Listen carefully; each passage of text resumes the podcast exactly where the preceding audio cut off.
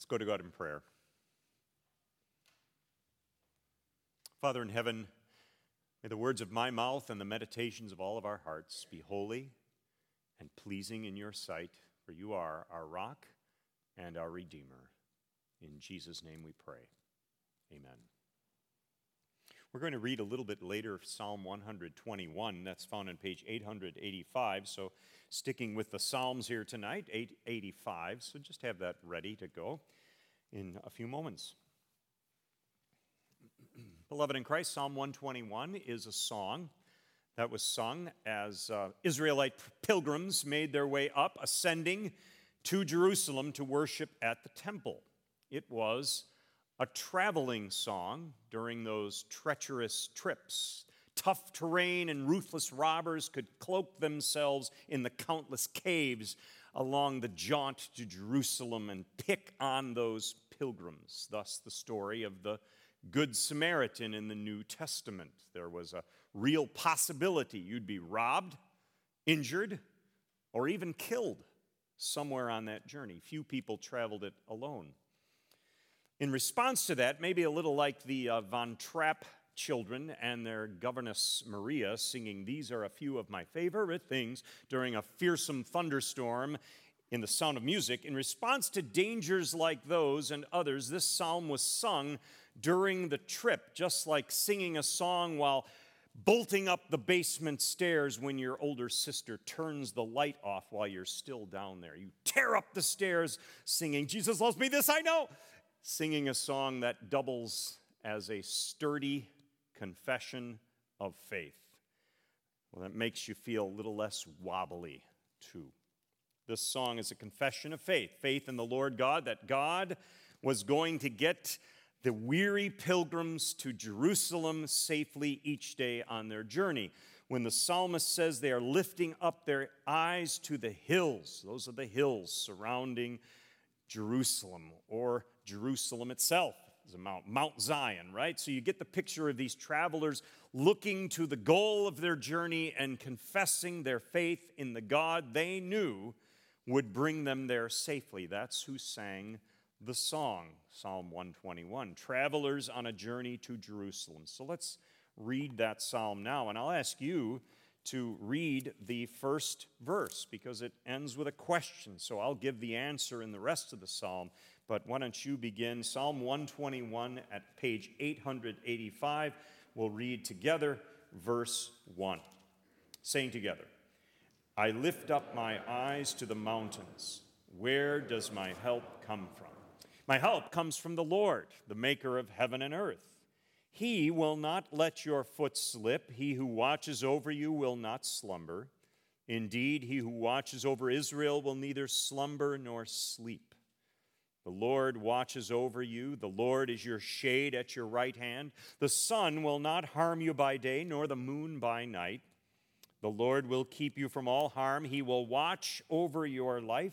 The Lord will watch over your coming and going, both now and forevermore. This is the word of the Lord. Thanks be to God.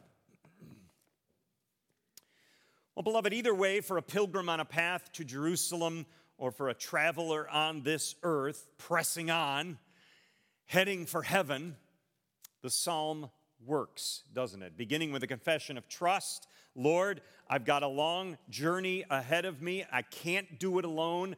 I need help. Where does my help come from. And before you have time to even think very long about it, the psalmist gives you the answer My help comes from the Lord, the maker of heaven and earth.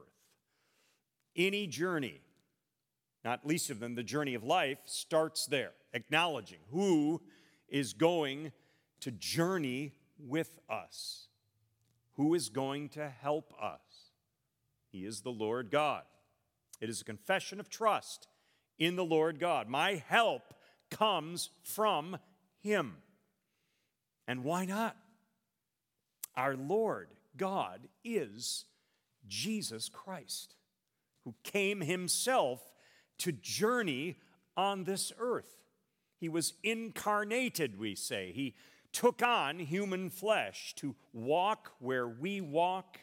We talk a lot about walking in Jesus' steps, but think about it. He walked in our steps first. He walked our journey, the journey of life we find ourselves on. His conception, his birth began that journey of human life, and he traveled that path all the way to his death. He walked from birth to death in our steps as one of us. So, who better to get our own journeys headed in the right direction? Who better to follow than the one who has already walked where we will walk? Jesus took on our life and walked our journey of life so that we might have life and walk our journeys, confessing that there is only one who is our help, truly. He is the Lord Jesus Christ. But more than that, whom better to follow? Whom better to put our trust in than the one who not only walked the path before us, but even now watches over us on our journey? That's the main theme of this psalm. The Lord God watches over us. Perhaps you didn't think to count it as we read it, but if you did, you would have counted five times that the psalmist used the verb watches over. Five times we hear it, but really six times. One of those times, verse 7, it's translated to keep us or keeps you. But it's the same word in the Hebrew language. Lots of repetition. It's the word shamar. Six times in eight verses. He watches over, watches over watches over, watches over, watches over, watches over. Shamar, Shamar, Shamar, Shamar, Shamar, Shamar. And the name of the Lord, too, is used how many times? Five times. The Lord, or Yahweh, Yahweh, Yahweh, Yahweh, Yahweh. You can almost hear as if it is echoing off the treacherous, rocky terrain on the road to Jerusalem from Jericho. You can't miss the theme of the song Yahweh watches over you. And we could stop right there. But we want to see some other things too. I'd like to take you through the psalm then, now that we have heard this initial confession of trust, the confession of faith and have heard the main themes speaking to us, let's look a little more closely at three parts of the psalm. It's verses 3 and 4, verses 5 and 6, and verses 7 and 8. Very simple. Three couplets of poetry. Beautiful, beautiful poetry, aren't they? Each of these three sections of the psalm reveals a little at a time who the one is that is watching over us. In other words, pilgrims on their journeys begin by confessing a trust in the Lord, and now we hear why. Because our Lord, number one, never sleeps. Our Lord never sleeps. Our Lord is always available, always awake, always attuned to what is going on around us, always attentive to our words, always tuned in to our hearts, always observing our actions, always hearing our thoughts. There is never a time when he takes a break or goes on a vacation or kicks back and takes a little snooze on a Sunday afternoon. We need sleep. He does not need sleep. Our Lord never sleeps. He who watches over you will neither slumber nor sleep. Indeed, he who watches over Israel neither slumbers nor sleeps. He will not only not sleep, the sense of that Hebrew word slumber is that he will not even get drowsy ever. He's alert, always. He never needs a road sign warning him to stay alert or be alert. He never gets bored with us either. His energy and power of taking care of his people is boundless. He never sleeps, never even nods off. You know, people do that in church, right? The old, the old head drop thing. and then it comes snapping back up again. It's the number one cause for whiplash in God's people. I did that once as a kid, and my head actually hit the bench in front of me, right the forehead. Ouch. The Lord God never does that. Not just because he'd be embarrassed if it, got, if it ever happened or that it looks like some strange form of affirmation to the points preacher's trying to get across. The Lord just doesn't do it. He never nods off. I remember one time I was in college, and uh, as a math major, I got kind of excited about certain things I learned. And one of them had to do with some non Euclidean type geometry, modern geometries. That was the name of the class, and also that was the actual textbook. It was really weird stuff.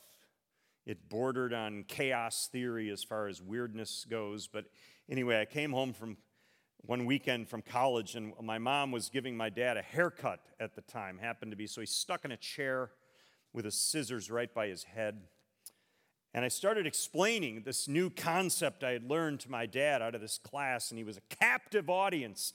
At least I thought he was. And I was trying to explain this, this, this very simply to him. He's a very smart guy, but he didn't take any goofy subjects like this one ever in his life. So I'm, I'm talking to him, and all of a sudden, his body slowly started moving to his right while sitting on the chair getting the haircut.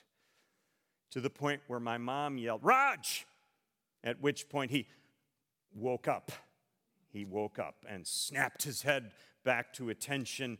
And turns out he was only a captive audience and not captivated at all by the subject matter at hand. And here I thought, the most interesting stuff you've ever heard. Some things don't change much, do they?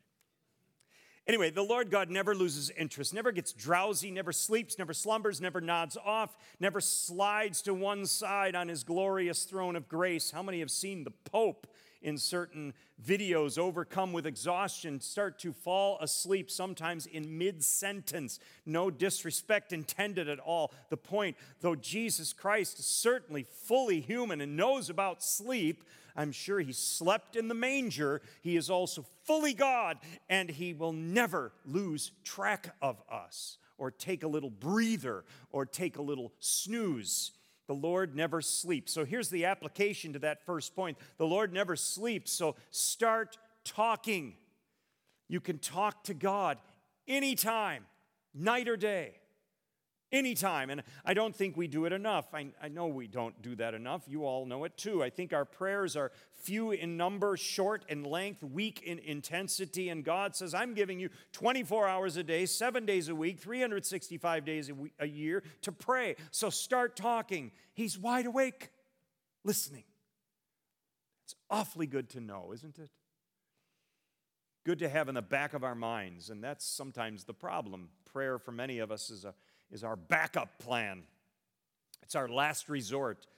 It's funny, we usually use last resorts knowing that we can't really trust them. When our cars break down, we want them immediately to be fixed by someone who is reliable. We'll only go to someone who doesn't have that good of a reputation for fixing cars and yet still has a garage when our first choice and second choice and third choice is not available. God is always available, and He's the most reliable. Make that something not only good to know, but good to go, good to start doing, start talking, start praying anytime. He never sleeps. So we move on. Verses 5 and 6 now reveal a little bit more about the Lord God, who is the help of those who travel. Number two, he always protects the Lord, or the psalm, is all about protection, really. Yahweh watching over you.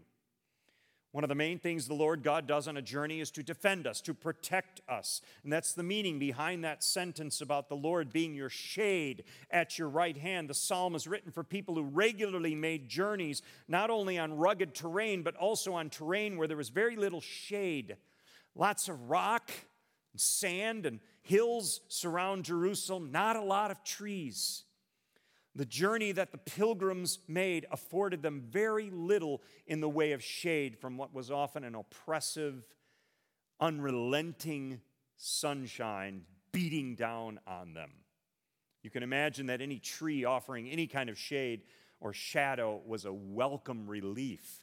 Well, here that language makes it into the poetry, right? The Lord is your shade at your right hand, so the sun will not harm you by day. And since He's the Lord God who never sleeps, of course, the parallel line about the moon is added as well, nor the moon by night.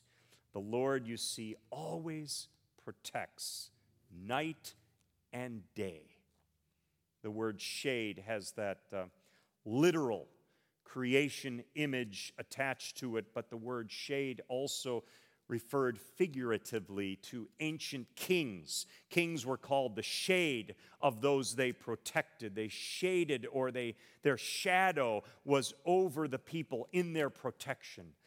They guarded their subjects from all harm, the kings did. And so we get other passages like Psalm 91 verse 1.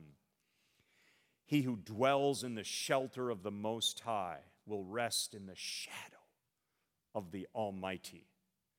Or Psalm 17, verse 8 Hide me in the shadow of your wings. The word for protection in Hebrew literally means shade or shadow. That's the Lord God, our protector always protecting, always our shade. He always protected these Jews on their journeys, the journey to Jerusalem, but also the journey of life, heading for heaven, to which we are pressing on. God is there, always protecting, always defending. So, another point of application now, if God always protects, here it is keep walking.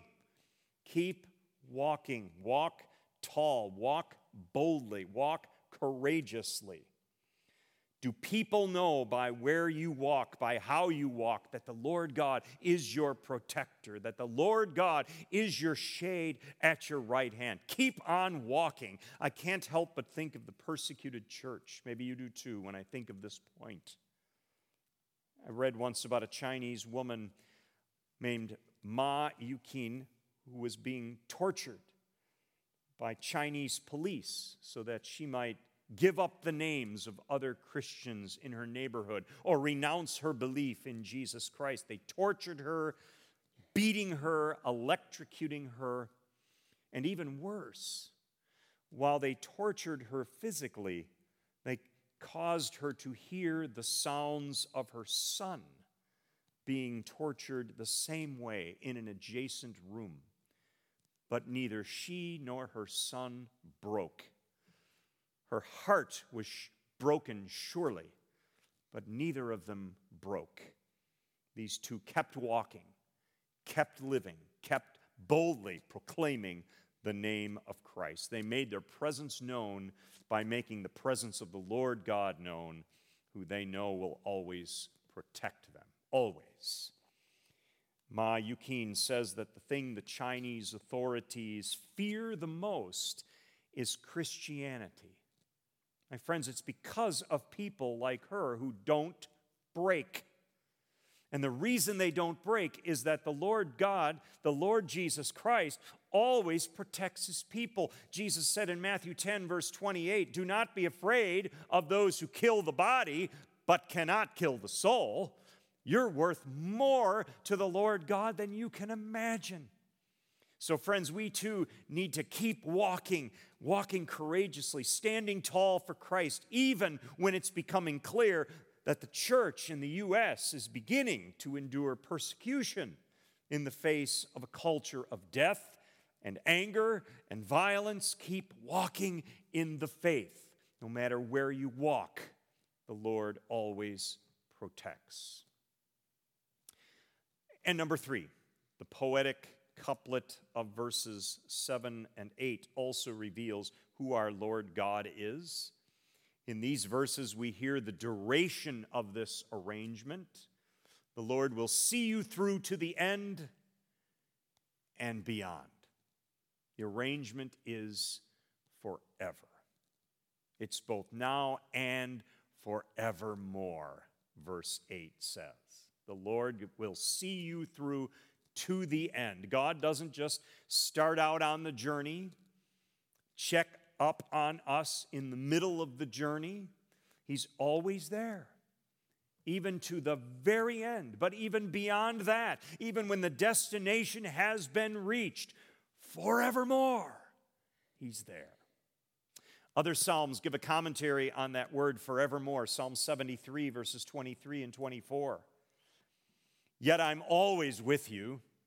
You hold me by my right hand. You guide me with your counsel, and afterward you will take me into glory. Psalm 49, verse 15. But God will redeem me from the realm of the dead. He will surely take me to himself. Beloved, that's forevermore.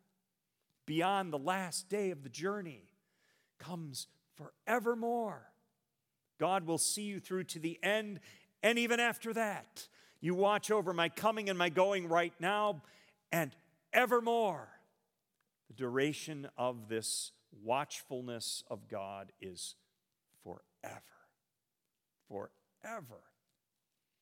And we know it's true.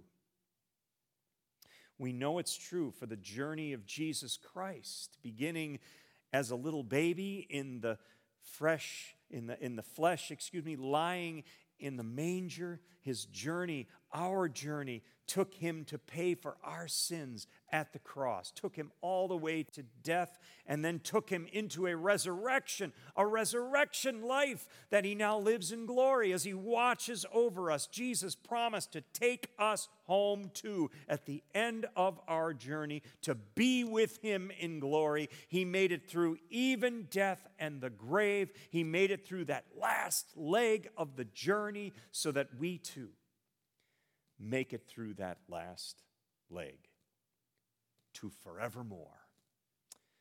So, third point of application now the Lord will see you through to the end and beyond. So, quit gawking. Quit your gawking. Start talking, keep walking, quit gawking. Well, what does that mean? Well, it's for people like a large majority of Christians who get all excited about Christ and what he's done for us and can praise him all night long, singing their favorite Jesus songs like we do, but have fooled themselves into giving nothing to Christ in return. They're just gawking, gawking at God's grace. Grace without the get up and go response to it, just gawking. My high school varsity basketball coach, that used to be one of his pet phrases, heard all the time. You're standing there gawking, Grunboom. The guy just drove through the lane and you watched him go. You just turned your head and gawked at him as he went past you. Didn't even move your feet, didn't even reach out, and at the very least, reach in and foul him. Quit gawking. Like this girl. Got caught on camera gawking. I'm sorry, whoever you are, okay? Quit gawking, my coach would say to her. In other words, start serving this team. Start moving your feet. Start getting in the game. Start getting your hands dirty. Start taking some punishment. Simple. Quit gawking. Start serving. Somewhere, anywhere in the church. Start serving. Sure, grace and God's protection are great to gawk at, but there comes a time when you respond by serving too. Grace looks better when you're immersed in it, serving, than it does standing back and eh, just gawking. The Lord will see you through to the end and beyond, forevermore. So for now, quit gawking and start serving. So we're back to the beginning. We're back to the beginning. Beloved, who are you on the journey with? Is it the maker of heaven and earth? Is it the Lord Jesus Christ? Let us pray.